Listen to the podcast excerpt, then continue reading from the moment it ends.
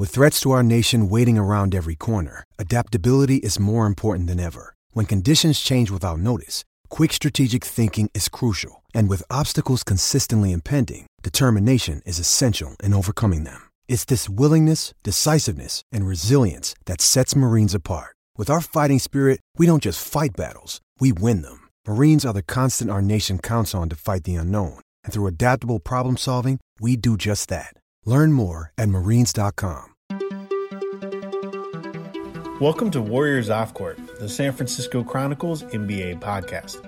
I'm your host, Warriors beat writer Connor Letourneau, and today I'm joined by Golden State Senior Vice President of Communications, Raymond Ridder. Ray is the proverbial gatekeeper to the Warriors, overseeing all media requests and interviews. If you've ever read one of my articles and thought, wow, that's terrific access, odds are Ray helped make it happen. On Tuesday morning, Ray sat down with me at the team hotel outside San Antonio to discuss his career path the importance of storytelling, fielding media requests for, for an NBA dynasty, and much, much more. Ray, we're here outside of a beautiful resort outside of San Antonio, Texas, where the Warriors have a game tonight against the Spurs on New Year's Eve.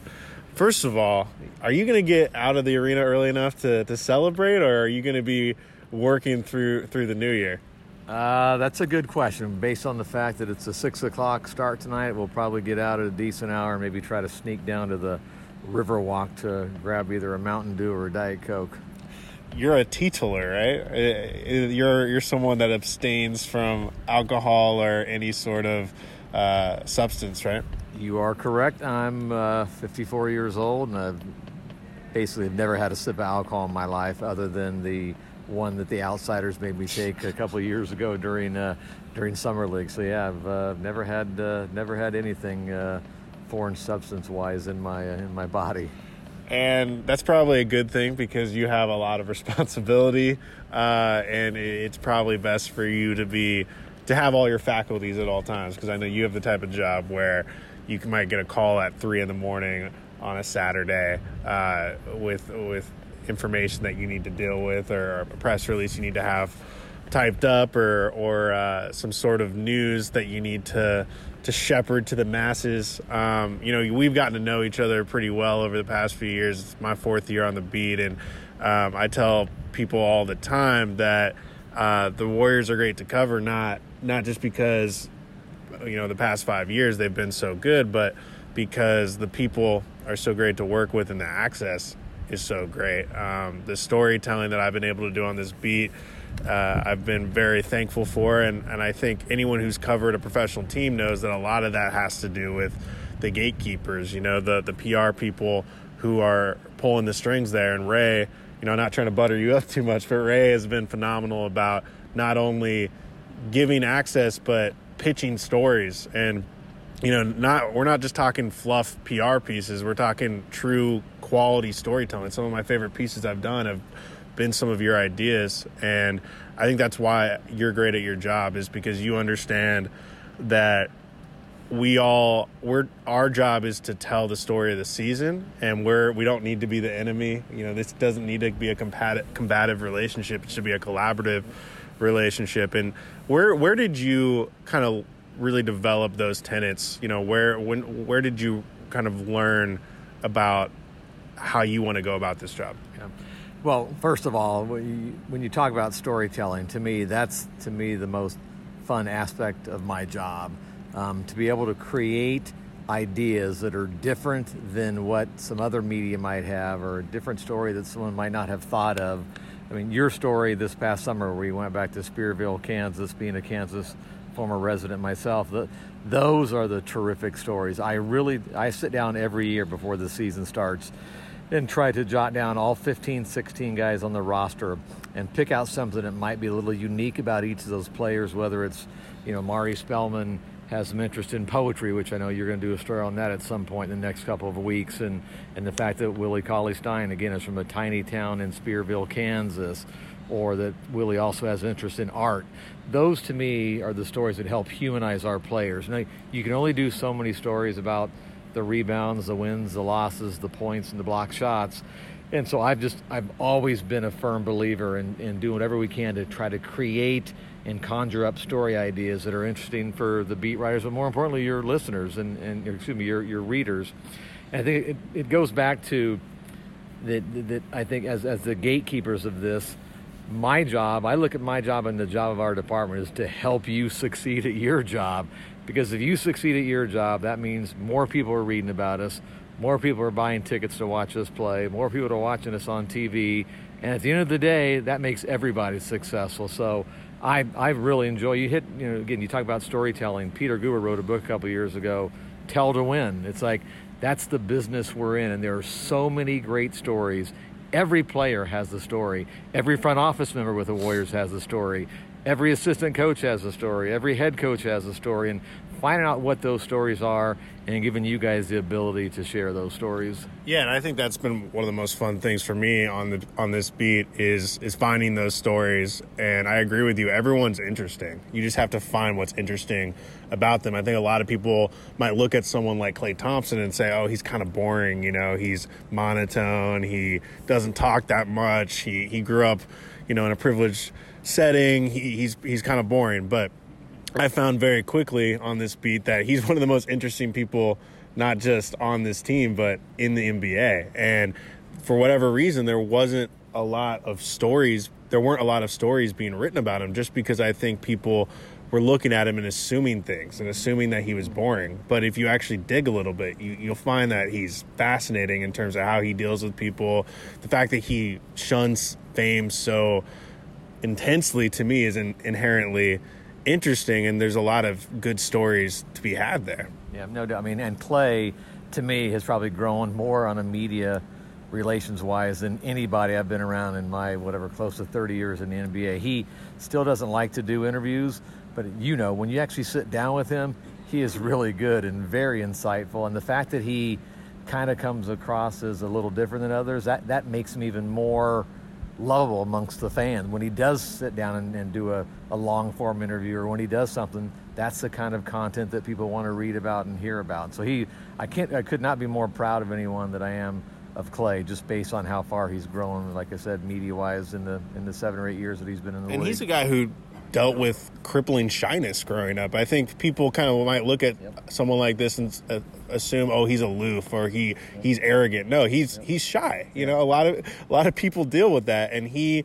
Just because you're famous doesn't mean you stop dealing with that. And I, I've talked to him about how he's tried to overcome it. He said he still deals with it, but he's at the point now where he can give the public address before, you know, a Warriors game or fill in on uh, as the guest sideline reporter or do those things, which I'm, I'm sure he couldn't have done a few years ago. Well, you hit it right on the head. Those are two or three years ago, he would have never taken a microphone and went to midcourt before a game to address the fans.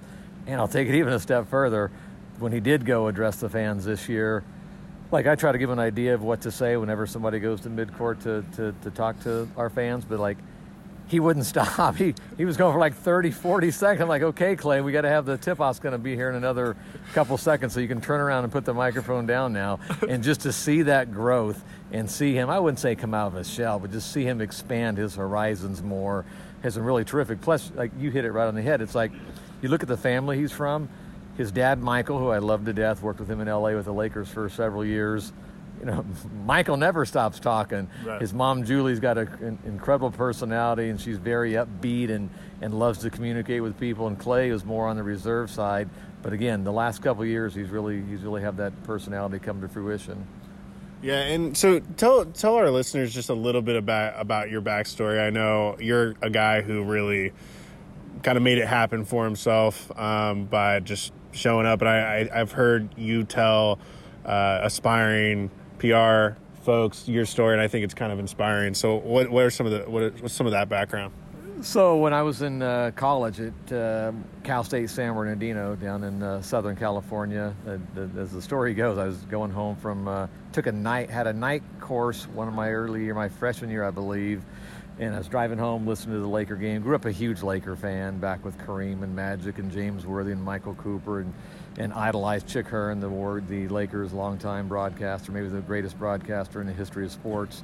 Anyways, I'm driving home one night after a class, and at halftime, Chick happened to interview Josh Rosenfeld, who at that point in time was the Lakers PR man. And the last question that Chick asked was, you know, how, how do uh, how do kids get involved in public relations? He said, well, you know, we offer internships. So literally that night, I got home and, and wrote a resume and sent it down to uh, to Josh the next day, trying to get an internship while I was going to going to class. And and the funny thing is, I'll never forget. I stayed home like the next two days from school, thinking that Josh was going to call me. Here, here, here, he's dealing with Magic, Kareem, James Worthy, Jerry West is the general manager, and I'm sitting by the phone thinking, okay, Josh should have got the letter today. He's probably going to call me, and uh, so that I literally, you don't know, you don't know. yeah, I literally pursued that internship with the Lakers for a solid two years, traveling on to go to uh, uh, Laker road games. I went to Seattle, went to Phoenix, went to a preseason game in Las Vegas, had season tickets up in the nosebleed seats, had uh, one of my professors who I'm still friends with to this day and age, a guy named Larry Barkley, who was my English 495 teacher at Cal State San Bernardino, started writing me letters of recommendations, and, and so I, in, the in the communication I had with Josh when I'd go to games and people would, would write letters on my behalf, eventually I'd hear back on occasion that hey, you know we don't have any openings right now, um, you know let's keep in contact. Typically it's summertime that we bring on new interns, so finally, after just pounding his door down, after about two years, I went to a summer league game at Loyola Marymount, where the summer league used to be. You know, now it's in Las Vegas and actually much bigger than it used to be. And I walked up to Josh at the summer league and, and said, "Hey, I, uh, first all, keep in mind it's 95 degrees outside." I walk in summer league with a with a three piece suit on. Everybody else is in shorts and tank tops and flip flops, and here I walk into this this, uh, this gym with the suit on. Anyways, uh, I walked up and said, Hey, Josh, you always told me that, that summertime was the time. He looked at me and said, Just show up tomorrow. This was on a Sunday. So yeah. I showed up at the forum on Monday and uh, started my internship, which lasted for about, uh, for about two years. And then uh, about the two year mark, they had a, uh, the assistant PR director decided she wanted to do something differently, and they promoted me then to be the, uh, the director, the assistant director of public relations for the for the Lakers. And it was a long, you know, the internship wasn't easy. And I, again, I try to share this story as well. It's like if you really want something, you got to put things in perspective and you got to really chase it. Like where I lived in, I lived on the other side of San Bernardino, a little town called Highland. It was about a bit of a commute, oh, it was, it was about 80 to 85 miles one way from my parents' home in Highland to the Forum in Inglewood before a lot of the freeways were built down there. So um, I was commuting a lot of time on the uh, on the road. Uh, my senior year of college at Cal State San Bernardino, I went to classes in the morning. Uh, would go to my internship down in LA in the afternoon, evening. If the Lakers might have played, I'd leave the forum at 10 o'clock at night. And then I also had a part-time job as a messenger for the Southern California Gas Company and would go work the nighttime shift delivering mail around various Southern California gas company spots from Palm Springs to Big Bear to Lake Elsinore. And so my senior year of college, many Fridays I was up for an entire 24 hour period from class to my internship to my part time job with the gas company. So it just kind of kind of just leads you to, to, to speak to kids and, and young aspiring PR folks or whatever it is you're chasing. If you're really willing to work hard, you can attain anything you want. And that was kind of like my philosophy.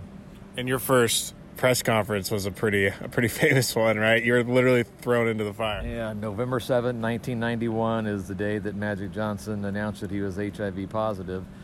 And you know, at that point in time, again, I was just an intern. I was back at the Xerox machine, uh, making off Xerox copies of a press release, more than likely.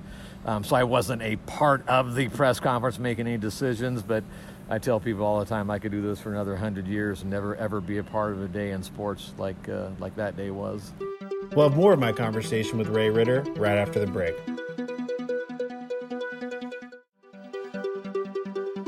So you've been with the Warriors what 25 years now? This is my 22nd year now. I was with the Lakers for about six years full time and two years as an intern. So we're probably looking at about 30 years overall in the business in in that time, you've seen a lot. Just just with the Warriors alone, uh, you've seen the Warriors when they were the worst team in the league. Uh, when they you, you were you were around during the PJ Carlesimo, Latrell Sprewell spat, right? And and you you've seen Steph Curry get drafted, him become a worldwide phenomenon. The Warriors become a dynasty, and then obviously they're going through probably a transitional year this season. Um, what has your approach to your job changed at all with the ebbs and flows of the media attention surrounding this team? That's a good question. I would say I would hope that it hasn't. And what I mean by that is I tell my staff all the time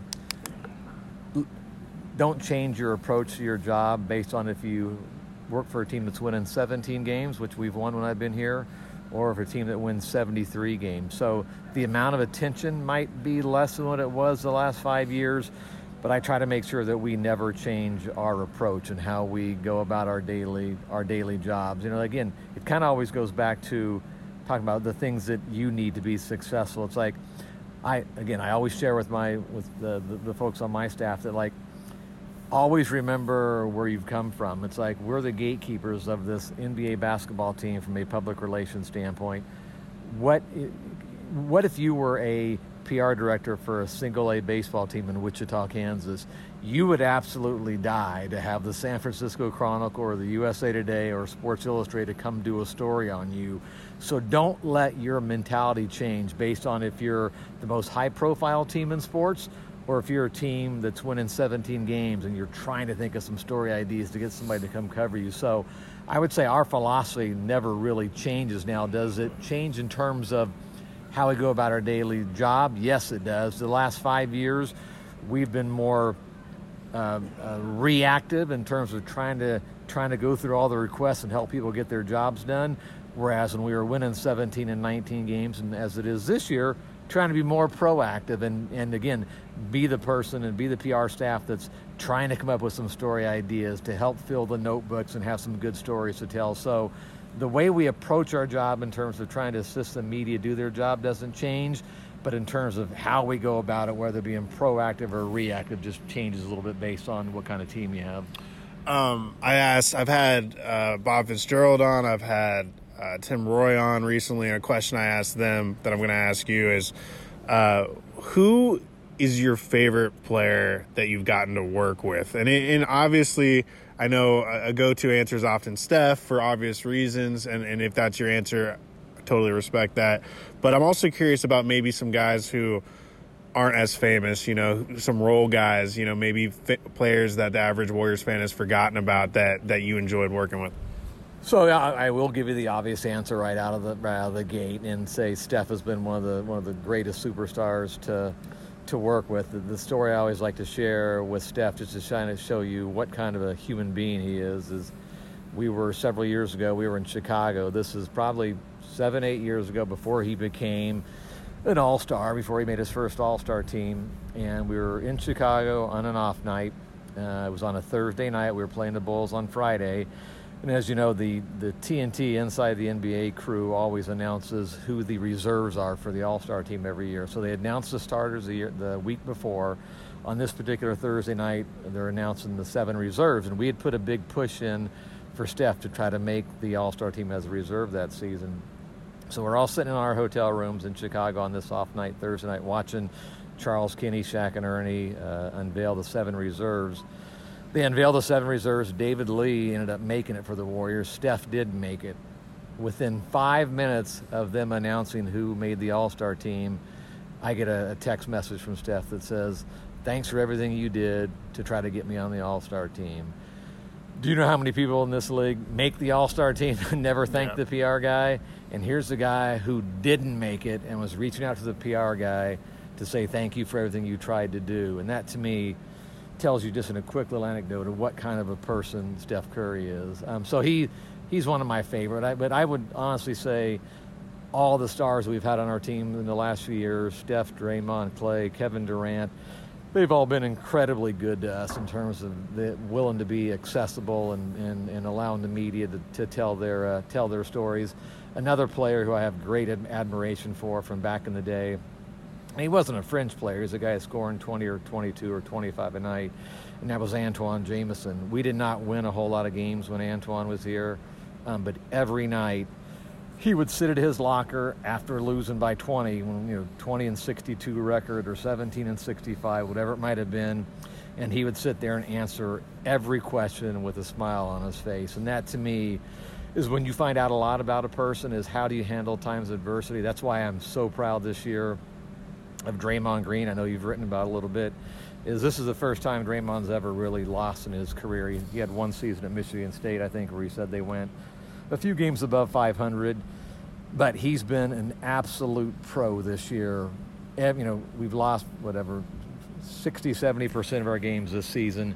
But after every game, he walks up to the interview room, gives you guys his five or 10 minutes. It'd be very easy to slip out the back door, but that's not what he's about. And again, you learn so much about someone's character when some adversity strikes and the way that he's handled himself this season. I've been really, really pleased. And to be honest with you, not surprised because I knew yeah. what kind of person Draymond was. But to actually have the national media see that and to see the world, have the world see what kind of person he really is, I'm really, really proud of him. And uh, but again, it's not unexpected either. Yeah, that was to me one of the most interesting things once things started to go south early in the season with Steph's injury and everything was how is Draymond going to handle this because we all know how fiery of a competitor he is. And I do think there was a couple weeks there were a couple weeks there where it was a, a transition for him kind of letting reality set in and, and, and changing his expectations and, and figuring out what his role this season is. But I, I agree with you. I've been very impressed by the leadership role he's taken on and, and people talk about mentorship and things like that but you just as someone who's around the team every day you can see it on a day-to-day basis you know things he's doing with Alen Smailagic pulling him aside you know and, and going over you know how to defend a four on three situation or or um, you know Jordan Poole when he was going through his struggles. You know, he, he purposely positioned his his locker next to Jordan's so he could help the rookie out. You know, those things go a long way, and um, I'm curious about your thoughts about the future um, because I think a lot of people are looking at at this as a transitional season. People are comparing it to that 96 97 Spurs team where they had a rough year after David Robinson got injured and then uh, ended up parlaying that into the number one pick, who was a guy named Tim Duncan. And so, uh, you know, I don't think there's a Tim Duncan in this draft, but you know, there are potential franchise guys out there that you uh, potentially would be in position to get. Do you think that this season, in a lot of ways, just kind of gives you guys options going forward that maybe otherwise you wouldn't have had? Uh, yeah, I mean, you're getting out of my comfort zone here a little bit. This is Bob Myers Myers' job, but I, I'm just in, in general, I'm really excited about the future. And first of all, when you have a Bob Myers and a Joe Lacob and a Peter, Peter Guber at the helm and, and Steve Kerr as your coach, you're pretty confident that things are going to eventually turn around. And what really excites me is just the mere fact that if you look at our core, they're all still pretty young. Klay's 29, Draymond's 29, Steph just turned 31. LeBron's playing at an incredible level right now, and he just turned 35. So our window to continue to be good should last for several more years here. So to me, that's what excites me. And, and, what further excites me is just to watch, you know, every year, as you know, you have a different story to tell, and it's a different chapter in the book. And to watch some of these young kids grow this year from the Eric Paschalls to the Omari Spellmans and Willie Cauley Steins and even the, the younger veterans and the Glenn Robinsons. You know, these guys have all been absolutely incredible this year. And, and to see them grow, that's what I think keeps Steve Kerr going this season. He said it many times. You know, how many times would a coach in the middle of a season when they're 15 games under 500 say, I'm having a great time this year? But Steve literally is having a great time because he's teaching these kids. And, and what he said the other day is like, giving them a chance to further their careers, whether it's here or with another team down the road. And you got to really appreciate that about a about a head coach. But in general, I've I'm, I've always been a glass half full guy. I'm really excited about the future, just in terms of what we can do and the players that we have, and main, mainly the age of our roster and, and moving forward and, and, how we can get better. There was a stretch early in the season where Eric Paschall, the number 41 pick in the draft, kind of became kind of almost the de facto face of the franchise for a little bit. He was talking to us every single day, multiple times a day. I felt like I was writing about him every single day, and it was partly because there just weren't a lot of other bodies available. Yeah. And how did you feel like a guy who is 23 years old, first year in the league, um, handled that type of responsibility? Because it wasn't just a bigger on court role, but it was really a big role as as kind of a face of a franchise, at least for a, a stretch there. Yeah, I felt very comfortable simply because the mere fact he's a four year college guy, uh, much like uh, Draymond was at Michigan State. He went to Villanova for uh, three years, actually for four years. Started yeah. off at Ford and went there for a year. But the fact that he had dealt with the media quite a bit during his college days, uh, played in or went to two national championships, played in one. He was a redshirt one of the other years. But he's much like being ready to play on the basketball court after playing in college for four years. He was ready for the media scrutiny as well. And so I, he's one of the most mature, kids we've ever had come into our organization here. And, and, again, it's there's a big difference between a guy who's 20 and a guy who's 23, and it has some of that experience of going again deep in NCAA tournament and dealing with that media scrutiny throughout the tournament each year. That really, really helps when you get to this level. And again, look look at Draymond. Draymond was a was a good communicator early in his career as well, simply because Michigan State went deep in the tournament during his years in college. So I, I, I absolutely love the fact that people were talking to him because he always says the right things. This is Eric. Always says the right things and, and very professional and again very accommodating. You know, one of the undertold stories of our team are how accommodating our guys are. I, I can you, you talk about accessibility and whatnot. I can ask these guys to do a lot, but it's really up to them whether they want to come through and follow through and, and fulfill their obligations. Now they're all required to spend a certain amount of time each day with the media, and we certainly push them to. But to have guys, again, like Steph and Draymond and, and Klay and, and Steve Kerr as your head coach, and those folks understand what their responsibilities are and to give the media their time, that's kind of where it really starts. Yeah, and I, I can speak to that. Um, you know, I, have gotten to, every, every story that I'm most proud of from my time on the beat has required a, a, certain level of access that goes beyond, you know, just the, the scrums. And, you know, I've gotten the sit downs, I've gotten to go out into the city with, with different guys. I've gotten to go to their hometowns. I've gotten to go to Mobile, Alabama with uh, Demarcus Cousins and Spearville, Kansas with Willie Cauley Stein. And, um, you know those are things that you really can't replace from a, a reporting perspective um, and that it just makes the storytelling so much better. And so i'm appreciative to you and your staff for, for all you guys do. And and and uh, you know i joke that you're the hardest working guy in the in the league uh, but it's not really a joke uh, you, I, I, remember when we, we, flew to China a couple years ago. You, I got, I got to see you sleep for a couple hours, and, and Sam Amick, who was on the plane, was like, he, apparently Raymond Ridder sleeps. That was a that was a big thing we learned on the trip to China. So, Ray, I appreciate everything you do. Thank you for sitting down and, and podcasting with me. I always appreciate it.